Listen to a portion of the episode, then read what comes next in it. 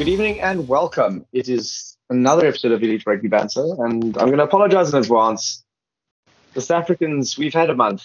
It's been coming down from the stresses of three very, very narrow one point wins, um, and then you know the ob- obligatory and resulting trophy tour celebrations um, has has you know it's t- left its mark um, on not just us as the Potters, but I think the South African supporters base in general. Uh, energies are running low, but I'm sure we will pick it up in time for December. Andrew, how things going on your side? Uh, apart from the fact that I'm sitting in complete darkness, uh, things are not too bad. I just can't stand the fact that there are already Christmas carols playing in supermarkets. It's like sacrilege. Well, I mean, Halloween has passed, so that's kind of part of course. Um, as silly as it is, I agree. Um, Phil, are you also getting frustrated by too early carols? Uh, you know, I try to uh, avoid them as much as I can, but uh, trying to re- still recover, I think, from the World Cup and all of the heavy drinking that came with it. So trying to take it easy on the weekends. But uh, yeah, it's been an adjustment. It's definitely the downside of buying beers in France. It's not just that it hit you physically, it also hit your bank balance. There's a lot of different types of recovery having to happen at the same time. yeah, for sure. Um, on, on, the plus side, it does make beer back here just seem that much cheaper. So it lasts for a while. And, and that much more enjoyable because we get to drink actual real beer. No, to be fair, the beer in France was, was good. Um, it's it's a lot of German and Belgian imports, so so can't can't give them any shade there. And actually, Asahi, shout out to them as, as World Cup beer sponsors. Very solid beer. You know, can can recommend. Yeah. Maybe they'll sponsor us one day. Who knows? Well, you know, look, I'm going to still keep punting Tafel as long as we can, but you know, it's at some stage, I suppose you need to accept when someone isn't interested. um, but Josh, there has been rugby happening, um, not just on the field. There's lots and lots of news to, uh, go through as well. So we're going to jump straight into it, and we might just actually get on to some of the on-field rugby at the end. Um, and we'll see if we can, between the three of us, have managed to cover at least one match of URC. Um, so we'll jump straight into it. Uh, Duane Vermeulen, is he South Africa's greatest ever eight man? Okay, because we can now have this conversation because he has officially retired from international rugby. Andrew is a Stormers fan, and he's you know played for the Stormers more than he played for anyone else. Even though I did see the Bulls try to claim him as a Bulls legend, uh, which is a bit sneaky. Um, yeah, what's your your view on the Duane retirement situation? Uh, I mean, it was the world's worst kept secret that he was going to retire. Firstly, like we all knew that was coming. I'm surprised the official announcement came so late. But uh, yeah, I mean, he's been an incredible servant of South African rugby. I can't can't see who would really rival him in, in the number eight jersey. There's there's been a lot of good number eights over the years, but none of them have had the I think the longevity or the impact uh, that that Duane has. So huge servant of SA Rugby. Very sad to see him go, but obviously at 37, I think the time had come. It's actually sort of amazing he even made it to the last World Cup. There were times when we were, uh, I think, on this pod even saying that maybe this is the time that Jasper Wiese steps forward, and I think it was the right call to to back Duane for this World Cup. And yeah, incredible, incredible rugby player. I mean, it's amazing to think that he only made his international debut at what 26, 27. You know, I mean, he was yeah you know, only finished on, I don't know, 60, 70 caps. I mean, he definitely, I mean, he could have been you know, 100 capper um, had he got some opportunities. And, and I think that speaks to your point, you know, like he was coming through to an era when we had PSB, Danie Rossouw, and a couple yeah. of the Albers was covering a bit there, you know, so they, they, we did have, have had lots of great eights. Um, but yeah, that I think that just the all round game of Duane and the longevity that he was able to dominate that Springbok eight jersey um, puts him, I think, ahead of yeah. Pretty much every other candidate, I would think. Yeah, and I remember watching him play in the 2009 Lions tour, but he was playing for the SAA team uh, here in Cape Town. They played against the Lions, and it was a draw. Willem de Waal scored a last-minute penalty to draw the match, or something like that. But he was like monumental in that game. So in 2009, he hadn't yet broken into the Springboks, but he was already, you know, showing his worth. And we all know what happened next. And yeah, I think more than Mark Andrews obviously was our 95 number eight, more than Danie Rossouw, more than Teichmann in that record-setting team. You got to give it to Duane. He's our best man, eighth man ever. Yeah, I think that's that that's fair. Um, and let's just hope he doesn't go off into a jungle and get lost the next. um, do you do you think he's got more of a, t- a legend status at Toulon than than Joe van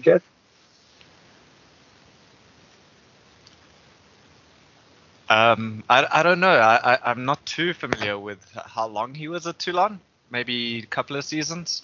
I know obviously he made a big bit of an impact in Ireland as well, uh, more recently. And then, like you said, Stormers, a little bit with the Bulls, and I think even with the Cheetahs, he really made his name um, yeah. before joining the Stormers. But um, you know, Toulon, they they remember their players who put their hearts on their sleeves, like Big Joe, Habana, those guys still get hero receptions. So perhaps, but uh, yeah, I can't say that I, I know or what uh, kept an eye on his career closely enough to know if he's a Toulon legend. Yeah. I mean, it's yeah, sad to see him go, but he's definitely done his service to South Africa. Um, but a player that's potentially coming back to South Africa, um, and certainly hasn't given his club his due, is RG Snyman, who's now going in for shoulder surgery. Um, not sure if that was because he was just fist pumping a bit too hard on the trophy tour, um, but he's due for a shoulder up, and it seems like that's going to put him out until the end of his contract in a couple of months at Munster. Um, the rumours are that he might come back to South Africa. Uh, which clubs do you reckon are interested? I, th- I, think we'd all like to just put our own clubs forward. Um, you know, anyone would anyone would be lucky to have him, but realistically, it would be one with the deeper pockets. Um, so I, I don't know who that is, but probably Bulls or well, it's, it's definitely definitely not the Lions' fault. uh, one can hope. One can hope. one can hope it's not the Lions. Yeah, uh, it's got it's got to be the Sharks or the Stormers, I reckon. Um, the fact that the Stormers are playing the likes of Andre Smith at the moment, I think they could do they could do with it. Although can you imagine Etzebeth and RG Snyman lock pairing at the Sharks? That would just be ridiculous. Be terrible for the three games of the year they played together. yeah. yeah.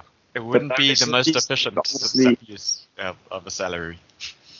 So, I mean, we'll, we'll get on the Sharks words later, I think. Um, but yeah, it, it, it, it, I mean, as much as I would love him to go to the Sharks, I don't really see the point because a he's injured and b like the Springboks just don't play very much, um, which is you know fair enough. But the Sharks need players at this point that are actually going to play. I mean, as as a Lions fan, I'd be more than happy to take Jean Kleyn, though.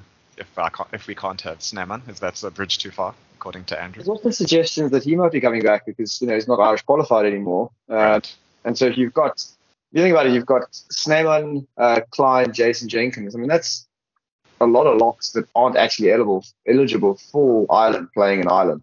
Yep. And so I can imagine that they want to ditch or force some of those out. You know, that's the same reason they keep Pienaar out. Like they're quite um, ruthless about ditching players once they're starting to block pathways for their um, internal players. Well, Jean Kleyn, I think they said he was being courted by a few French clubs. Uh, so I think he's he's probably not coming back to South Africa, but Africa definitely potentially there. I mean, how far is Jason Jenkins off being eligible? Because he, he's a one-test Springbok, I think. Eh? He played that. Uh, there was only the 2018 test he played. He definitely played that one in Wales or against Wales in USA. Yeah. Yeah. So he must. He's eligible already. Yeah. Oh no, no, because how does the residency work? Because he's been, has, I mean, he's been there for. When did he? I think I think this might be his third season now. Yeah, just based on our URC uh, fantasy? Um, he's been, no, he's only uh, he's been was moved to Munster in 2021. So this would be his third year in Ireland, which is not enough for residency. He needs five to qualify. yeah, it's five now. Yeah, of course. Yeah. So it's three three years to become eligible because he plays South Africa to play on the team. But oh, but he also can't do it in residency because it's not family based. So actually, he's he's not he can't play for Ireland. That switching allegiances only works for ah if you have a, a, legacy relationship, so like a grandparent or a parent or something. Did so like, he isn't actually eligible for Ireland ever. Did CJ Stander have an Irish ancestor? This was before the rules, yeah. Uh, okay. No, no, just the, the, that only applies to the switch back. Yeah, and and re- residency got changed from three to five years. Yeah, since. Yeah, yeah. Got you. So, so if if you've got a, a relation, then you can switch countries, but you can't switch countries based on residence. But you can still uh, move. You can still like become capped on residence, but you can't change your country if you have been capped based on residence. Yeah. So, like for example, Lalesio, who's playing for Toulon, if he got French residency, he couldn't play for France, despite not playing for for Australia for a long time, right? And despite just you know being like 18th in the French playoff rankings. yeah, I mean that's the more important. Yeah. Also had something to do with it. Remember, was who was it? Was it Jaco van der Walt that said he was going to go play for France? He was like, thought he was going to walk over there, get capped, and then just play for them. it's yeah. like he, oh. he did because he got a cap or two for Scotland, but never quite but broke through. Am I yeah. thinking of the same guy? Is, was it was it um, Jaco van der Walt that said that about France? I think so. Uh, could have been. I'm trying to think if he was at anyone before Edinburgh. Not that I can. But there was, there was. I mean, it was definitely a, a Lions or a or a um, bull flight that, that went across to Europe and made big claims that they were going to you know, just walk international team. But you know, there's a big difference between France, to be fair. I, I, think at some point Clayton Blommetjies thought he might play for Wales too. That would have been hilarious for all parties involved. well, I mean, Ben would say that that's probably a level too too far below. wait, wait, wait, where was it that Blommetjies played and they kicked him out? Was it, it was a, a Welsh club we got kicked out for not being fit enough or something? I think so. I think it was Scarlets, and then he went to one of the English clubs for a bit, and I think he got kicked out from there too. God, hilarious. but then he okay, found well, a home at the Stormers, yeah. And you know, and with all due, he's playing really well. So fair. Um, while we're on dodgy Irish uh, transfers, there's been some movement in the scrum off uh, world. It's causing lots of upsets with Ben Healy moving across to Glasgow, I think, um, and taking their kicking percentage from like 60% to 100% and suddenly winning games.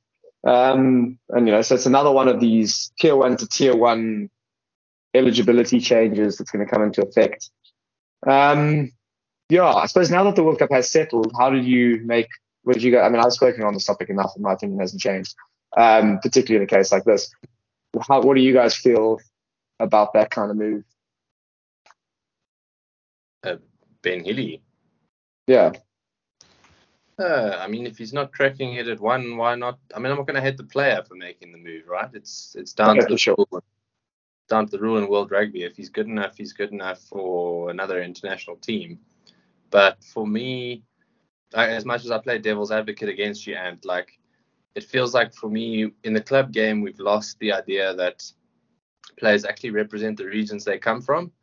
And for me, at a national level, it should be you know the country's best, and that means like you know bred and developed in that country, and just to to have people representing countries that they really have very tangential ties to, uh, it'll never sit well with me, to be honest. At a national level, like national pride and all of that's meant behind the jersey. Uh, yeah, unless you've got some some proper claim, uh, yeah, it's always going to sit a bit awkwardly with me. Okay, yeah. I'm glad you, you've come around to that point of view. I mean, because I think Ben Healy is qualifying through grandparents, and I've always yeah. been a bit iffy with the grandparents. Like parents is fine for me. Like if you. Know, I mean, especially if you like in those areas where they're all related to each other, so you can just jump between England, Scotland, Ireland, Wales just be for banter, you know, because like yeah. it's not a very big gene pool. So like, yeah. you know, and culturally they're basically the same as much as they'll get upset with me. Like there are two uh, British Isles viewers. yeah, yeah. We we pissed off we first pissed off the English, Scottish, Welsh, and Irish all at once. Yeah. Look, can I say I'm efficient? um, but no, it's, it's like it's, it's it's particularly silly there. Um, I think so. Yeah. Anyway, uh, we won't rant about this, but I mean, causing as much consternation and probably more tribal in the difference between Irish and Scottish, and say um, you know, English and Scottish or English and Welsh or something is uh, Edinburgh versus Glasgow. And Ali Price is um, on loan across the, the gap. Um, lots of people aren't happy about this because it kind of shows that the Scottish Union is just controlling both of them. And it's, you know, I think when you've particularly only got two teams and your, your club system relies on that kind of rivalry, um, you know, it kind of just takes a lot of the competition away between the two. Um, when that's what a lot of the, the Scottish supporters rely on. Um, as much as it'll benefit Scottish rugby itself, because now they can have two of their top scrum halves, uh, all three playing, um, you know, first class rugby. Yeah, I mean, uh, I think Ali Price was also, or is, I guess, was like also like considered a bit of a Glasgow legend. Like a like Andrew was saying, he was someone who was, you know, from the region, from the city, like so, and now he's just being sort of traded away just like uh, for the greater good of the national team. It does undermine the the clubs in the regions just a little bit, uh, like being forced to have to go and play somewhere else. Um, and yeah, I don't know, Scottish scrum half stocks, like I guess it's gonna help them both, just to have someone out somewhere uh, like Ali Price starting. But I, I don't know if he's going to be guaranteed to start at Edinburgh even. Like I think Vellacott is their captain this season and so we'll see how it goes. But yeah, it's very messy. Do you think it's good for the British Irish Lions? I mean, obviously, Ali Price was the starting scrum in the last tour. Well, it's interesting. I mean, I think like the way that the Lions wanted to play, Ali Price was very good for them. But I think the way that Glasgow had been playing under Franco Smith has been very different, and that's part of the reason why he hasn't been first choice. So, Ali Price is good at a certain way of playing, but he's not everyone's cup of tea. So, uh, it depends on the coach, I would say. Um, and I don't think Ali Price fits into the Andy Farrell mold of scrum half as well, perhaps. But I'm not sure. I mean, speaking, using that as a quick tangent, do you reckon he's, I mean, with Warren Gatland uh, ruling himself out of coaching the next tour, um, you know, do you think that's Andy Farrell's the, the go-to replacement, or the, uh, the dramatic uh, replacement? I mean, it seems like it. I think if he wants it, it's probably his. I don't know if he's 100% keen on it, but um, you know, there's not really any other like standout options, you know. So unless it's someone completely out of left field who um, out of a job. I mean, I think and I hope that you would go for Andy Farrell before, but yeah, it would be quite poetic though if, uh, if Jones now coached the Lions against Australia. It would definitely uh, put bums on seats. Yeah. It would be an incredible story. Maybe this is all part of the plan from the Australian Rugby Union to make money, just to create the drama for and make sure they sell out the Lions tour. or maybe people would just boycott it out of like um, situation. Yeah. I mean, didn't it all start when like the Australian fans called him a traitor when he won there with England, and then then they were desperate to get him back, and then obviously it all went pear shaped. So yeah, maybe it's all part of the long the long game. Maybe Hamish McLennan is actually a genius. it's all to sell money, to sell tickets, not to sell money. That would be dumb. I mean, if governments can do it, why can't why can't the rugby union? Um, speaking of Eddie Jones, I do just want to read a quick quote from him today, and just, I mean, this just underlined how much of an idiot this man is. Like, they were talking about rebuilding a team, basically, and he said, "I give you an example of South Africa. In 2015, they got beaten by Japan, so they were rock bottom. Then they had to go and they had to change um, their whole system because it wasn't working. So they encouraged their players to go play overseas. They rejig their provinces at home and they move their whole domestic competition to the northern hemisphere. And what's happened is they've won World two, two World Cups since." Like every yeah. single statement in that sentence is completely, completely wrong. Like the only thing that's accurate is that they won against, they lost against Japan, and that's only because he was coaching. Like he was trying to draw attention. They still went the closest against beating the greatest ever team of all time at that World Cup, winning by two. Um, and then they changed their coach to, you know, Allister Coetzee, and then they were suddenly shit. Like there's nothing to do that. And then you know they only moved the, the domestic competition over like last year. Like they've only had one full season, full season up there. So, or two, sorry.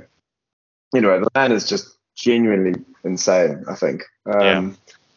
So yeah, it's it's it is worrying for Australia. I think um, hearing those kind of comments, or maybe not worrying that you're hearing the comments, but just crazy that they were in that situation in the first place. Like they should never have kicked up their training. Um, so moving swiftly on from a, a, call and a discussion we will try and arrange with our uh, Australian uh, representative is Mitch. Um, but yeah, people that are also getting bad refs is Sam Cane got banned for his tackle in the World Cup, um, which obviously earned him a red card and the reputation of being the only, the first ever player to be red carded in the final. Um, I've seen a lot of people saying, "Oh, Shane, we should just be lenient on him because you know Shane is already suffering enough." Do you guys think that you know potentially giving a, brain damage is enough reason to let someone off the hook? I mean, not. It, it, uh, I don't know about the brain death. Well, no, he shouldn't be getting like.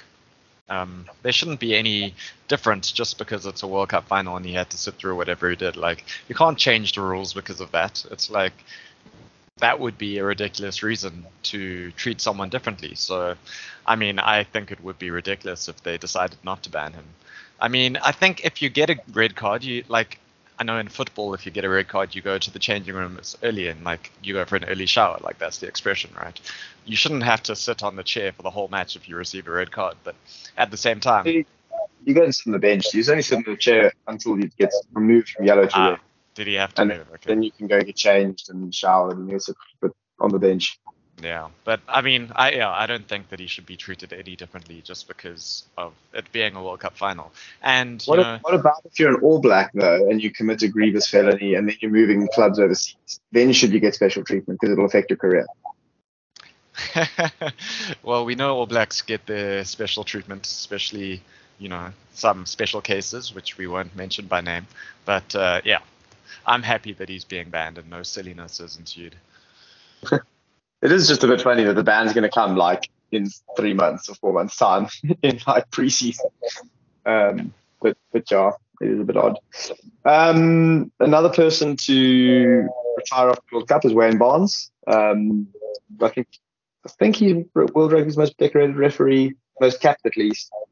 Um, but you know, long and not always uncontroversial career. I mean, obviously awarded the didn't award the forward pass to the French or to the New Zealand against the French 2007 World Cup. Um, but you know, it's gone on to have some pretty memorable moments since.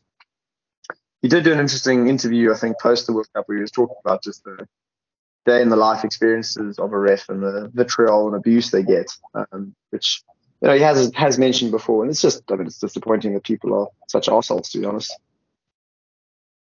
Um, but yeah, I'm not sure if you want to either of you want to give any kind of tribute to Wayne Barnes because I'm sure he is an avid listener, and really does care about our opinions. But you know, uh, was a very very good ref, and whenever he was on the card, I was stoked that he was refing.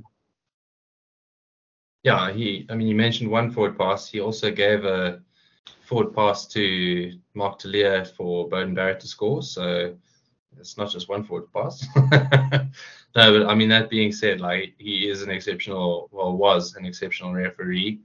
Uh, and yeah, again, like Duane, like an incredible servant of the game. And referees don't get enough support for what they do. And we can't play the game without them. We don't want to end up in a situation where the game is refereed by, you know, a man in a in a in a van 100 kilometers away from the venue, like on a TV screen. Like that's just not where we want to be. The, and something Ange Postecoglou said in in the football terms, like referees are human, they make mistakes, but they you know, they make mistakes both ways. It all evens out at the end of the day. We just want to enjoy the game that we all love. So um, yeah, Wayne Barnes is one of the best, uh, one of the best communicators on the field.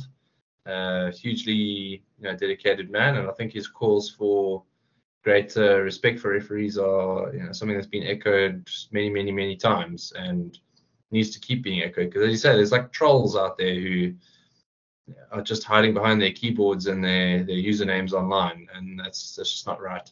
Like death death Well, threats I mean, family and stuff. Like, Yeah, it's not, not, not just trolls. I mean, I think every single losing coach in the knockouts, except for the French uh, and the Fijian, but the players for Fiji were complaining. All of them complained about the ref. You know, because again, uh, Melvin Galte didn't complain, but uh, Dupont certainly ran his mouth. Just did Nayacalevu when Ra- Raiwalui was being um, quite you know fair about it. Yeah. So you know, it's, it's it's as much as people throw shade at the Russi for putting you know tarnishing reputations. I mean, as I said, every single losing coach was quite happy to get him on the act, and half the players as well. So Yeah. you know, it's as much as the keyboard warriors, it's also you know the coaches coming out and and deserving their fair fair share of blame as well. I think you know, I mean, I get that it's emotional and it's charged, but you don't come out and try and rule you know one or two calls because, as you've said, it goes both ways. And actually, that whole Ben leak report proves it. He made five major mistakes, and they went literally three-two, um, and they were pretty even in their severity. So, yeah, it's it's definitely needs to to better referee respect. I think. Yeah, I mean, you can you can criticize a referee and disagree with their decisions without making it personal, uh, and without you know trying to find out where the guy lives and mention his kids by name in threats on social media. Like, that's just way too far. I mean, we all have a little bit of a ref bash now and then, especially when our team is, you know, bearing the brunt of it, or at least we perceive it that way. But like, that's that's all fun and fine. I think refs understand that when they sign up for the job. But this whole personal game is just not at. It's absolutely not called for, and just not shouldn't be part of the game at all and and a professional point of view, like I, I do think that coaches and captains and, and players need to be more restrained in that regard. Like those processes need to happen behind closed doors with proper communication proper communication channels and, and protocols. Like Yeah, no, exactly. I think I think World Rugby needs to come down a lot stricter on people criticizing yeah. ref, but and, and but in response they need to be a bit more open with giving, I think, performance reviews on refs or something like that. You know, again, I think the Ben O'Keeffe thing was actually a really good outcome that it showed that World Rugby does a review and this was the process and this was the outcome and it was actually a fair performance. Um, yeah. But moving on to happier notes of the World Cup, um, we did a, obviously a team of tournament in the last um, pod, but we had a couple of complaints saying that you know we didn't bring through enough of the um, lesser performing team starts. You know, the team is obviously weighted mostly towards the team that went off. Um, but you know, there were certainly a lot of performances of really, really good players uh, that you know didn't didn't make the playoffs purely by purely by virtue of just being in you know the, the more minnowy teams. So we thought we'd throw together a knocked out uh, 15. Um, so this is from the 12 teams that that got knocked out, and unfortunately, we won't be seeing many of these players playing in the next 10 years because they're going to be stuck playing in the second tier of the Nations Cup. Um, but if you are able to catch them, then keep an eye out. Um, yeah, Andrew, you happy to, to run us through the team? All right, sure. So there was a bit of debate back and forth, but we settled on a 15. Um, starting with uh, one of the very few Australians who did actually put up his hand in this tournament.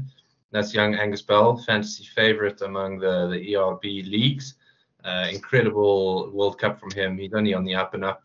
Uh, massive, massive influence for Australia. Uh, our hooker, we've gone for a fan What's favorite. That's yeah. Really good banter as well. Yeah. yeah, he has been. I think he'll he'll be on the, the world circuit for another 10 years, given that he's like 22 years old. Yeah, yeah. still very young. Yeah. yeah, he's got at least a decade left in his career, but he, he has been a little bit injury prone, but he had a really good World Cup, uninterrupted World Cup. Um, keeping alive to James Slipper out of the team as well, who was a one of the many captains in the lead up to the game, lead up to the tournament.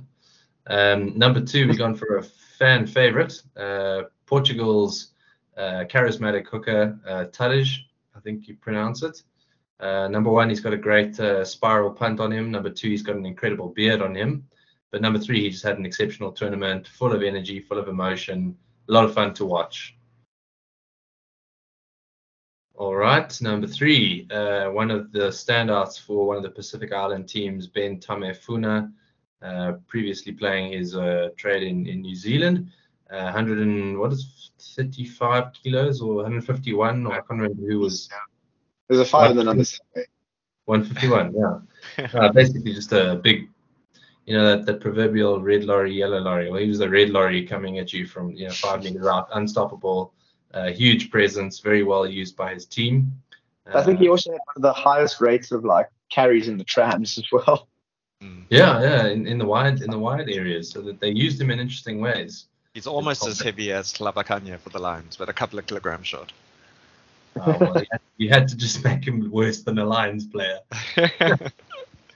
uh, then uh, in the locks we had um, another Pacific Islander with a not very island name, but Theo McFarland, who I hadn't heard much of before the tournament, uh, hadn't heard much of, but had a, a, really good game, especially in the, the tight loose around the ruck, uh, making little breaks and offloads and uh, tackle machine as well. So he, he, was really, really good creative player for Samoa, who overall had a disappointing tournament, but he was definitely a standout. And uh, number five, the Italian Federico Ruzza, who again, a fan favorite in terms of fantasy, full of running, full of offloads, full of tackles.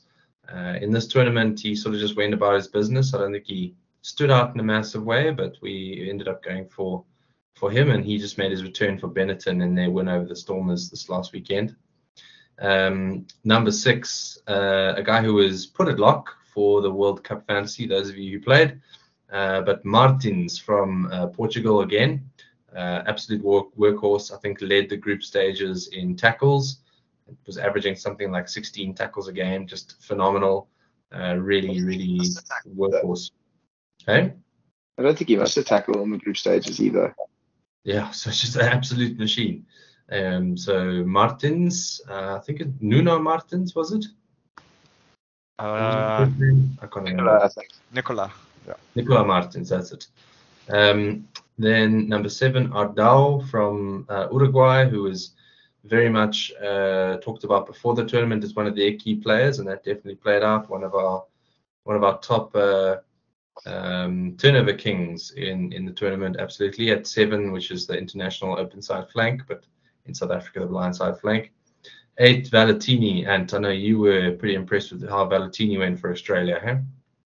Yeah, I mean, I think him and Bell were the only two that can really keep that tournament with their head held particularly high. Um, and I think, and, and you know, Bell was you know, obviously the junior, but Valentini is now one of the senior players. And I mean, literally carried that team for a fair chunk. Of, took most of their meters um, going forward and was a rock in defence. Yeah, and then in the halfbacks, 9 and 10, we've got Arata and Echeverry, who are represent, representing Uruguay again. Uh, Phil, I know you had them pegged as key players, well, at least Arata in the build ups. Uh, but uh, Echeverry also came from pretty much nowhere and put on a good show. Yeah, I think Uruguay one of the smaller teams who captured a lot of people's uh, hearts just from the way that they played, and a lot of that was down to Arata and Echeverry. Uh, like you say, Echeverry as their number 10 controlling things was very impressive. Yeah, then in the centres we had a little bit more uh, of a debate. We don't we don't feel like there were massive standouts here. So we went through quite a few options at 12 and 13 uh, swapped them around a little bit, but we, we ended up on one Samoan and one Italian. So we had Tumua Manu uh, from Samoa and uh, Ignacio Brex from Italy uh, as our 12 and 13. Uh, Tumua Manu, a very strong runner, uh, played a big role in a few of his team's tries. Ignacio Brex, just a, a very consistent performer across the whole tournament. Then in the exciting outside backs, and I think this is this is really um, uh, a proof that you know rugby is a, a game for all sizes because we have at number 11 Storti from Portugal who broke a few hearts through the tournament. Um, and I'm not just talking the ladies he played some really good rugby. And uh, Darcy Graham on the wing so we had to have at least one Scot because I was on the selection panel. And um, he, he did play a fewer games than most he came back from injury a bit later in the campaign but really injected himself in a big way and then number 15, the eternal performer for Georgia, uh, David Niniashvili, who really, really consistent for the Georgians in a strong tournament for them. So yeah, that's our 1 to 15. If you have any disagreements, you're welcome to DM Phil Come at me, bro. Yeah, I mean, I think it's just nice to recognise some of the um, lesser well-known players. I think a lot of people um, did take notice and paid a lot of attention to the tier two teams that were coming through, and I think you know, a lot of credit needs to go to a lot of the um, you know, well-known Twitter contributors, guys like Squidge. Uh, there's a host of others from Cisco, Isaac, and stuff that just really drew a lot of attention um, to the to the tier two players and, and you know, gave you guys to watch. Um, and yeah, they did a really good job in promoting those players. And I think a lot of them, a lot of yeah people that didn't know about them before the tournament have kind of stood up and, and recognized that there are some, some proper talent out there. Um, so yeah, hopefully we can see them in the next World Cup, and they've gone from strength to strength. Um, I suppose one other, using a very tangential link to some of the Australians that did perform well for the World Cup is Mark Nawaqanitawase, um, who's just another name in the long list of noise and mess that's coming out of Australia. And there's rumours that he and his agent have approached uh, an NRL team to try and switch codes um, to get out of rugby. Um, have you guys heard anything more about that? I mean, I'd, I'd heard that uh, league players often say that they're interested in union to try and get better contracts, you know, to keep them in league. And I heard that this might be something similar, just in reverse. Uh, he has a lot of qualities that would lend themselves well to league. I mean, he's fast, he's good on his feet, and you know, staying upright in contact and carrying the ball after after contact. But uh, I don't know. It feels like with a with the Lions tour coming up in two years and a home World Cup in four years, it's a little bit foolish, you know, when you are making that place your own to then give that up in the pursuit of a maybe in another code. Especially when you are like old 23 or something. Yeah, still very young. Yeah. yeah. And I think other than the two that we mentioned in our team, he was one of the very few Australians who, you know, could come up come come out of the World Cup with his held head held high. So yeah. uh, it would be a massive loss for Australia. They don't have as many good wing options as you know we or New Zealand do. So losing a player of his quality would be really, really bad for them. Yeah, that would be disappointing, especially because he's really only recently kind of forced his way back into the fold after um, kind of getting topped by the, the Waratahs. Um, you know, he's really kind of stamped his mark back in the Australian uh, team year or two. So, no, it would be sad, but it is just, I suppose, indicative of just a very toxic environment and uh, team over there. Um, but, yeah, hopefully Australia are able to get their house in order sometime soon.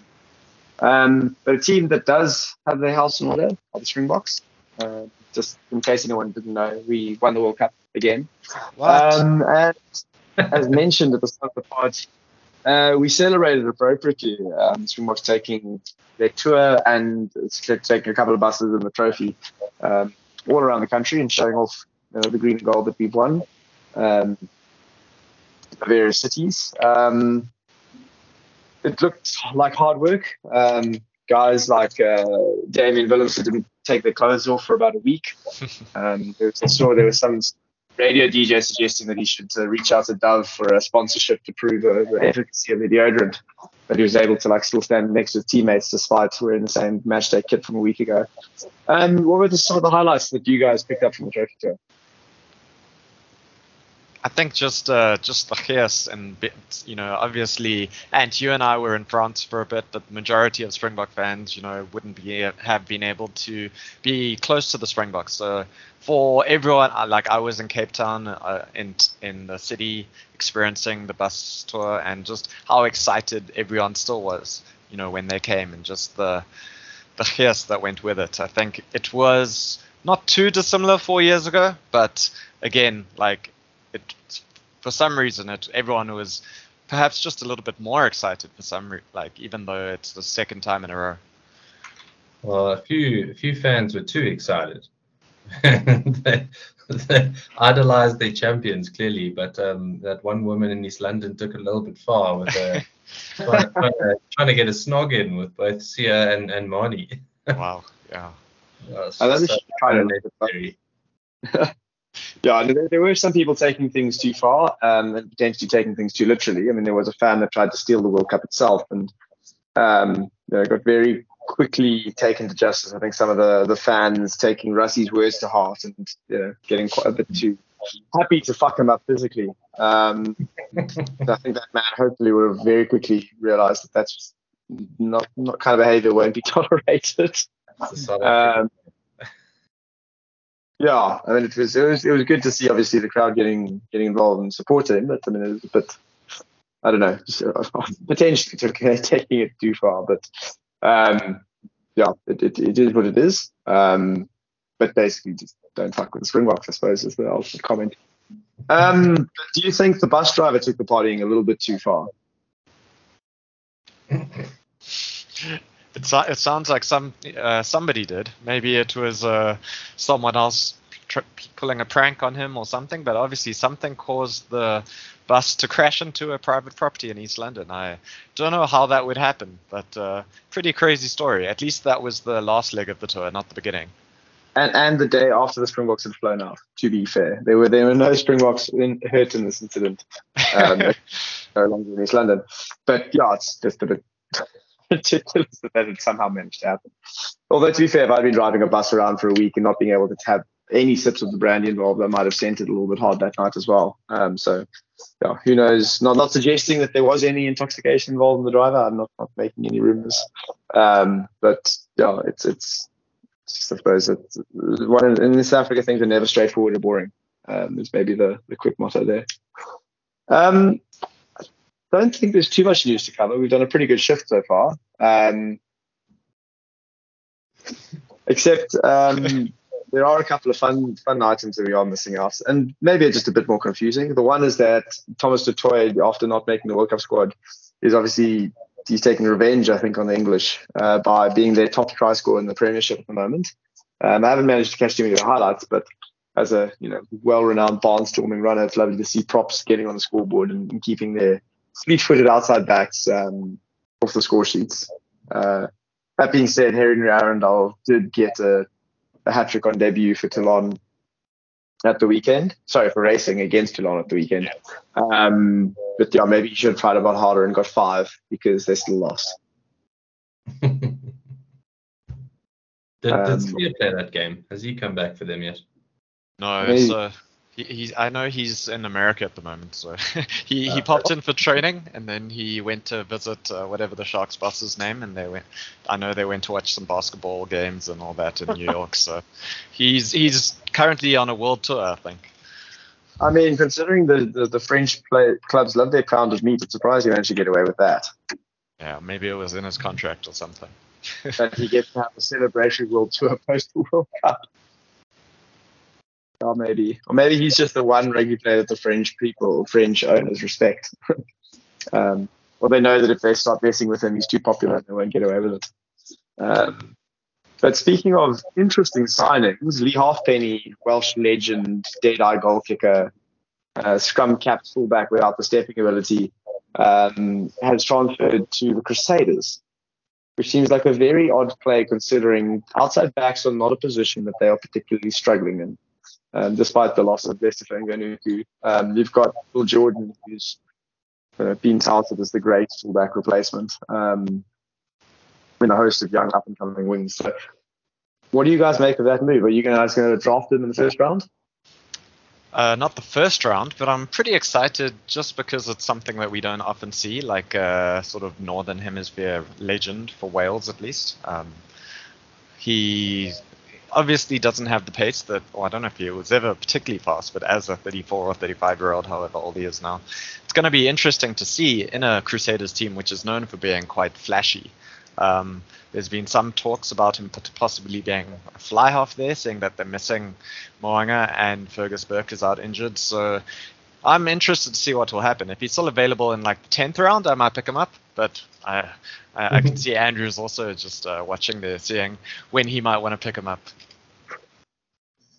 Yeah, I don't know. If he's if he's down as a fly half in our league, then I might consider it. If he's an outside back, forget it.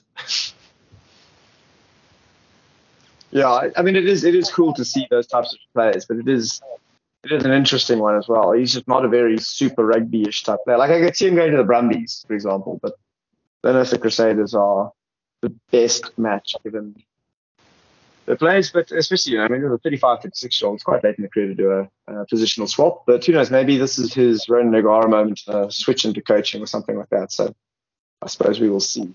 Um,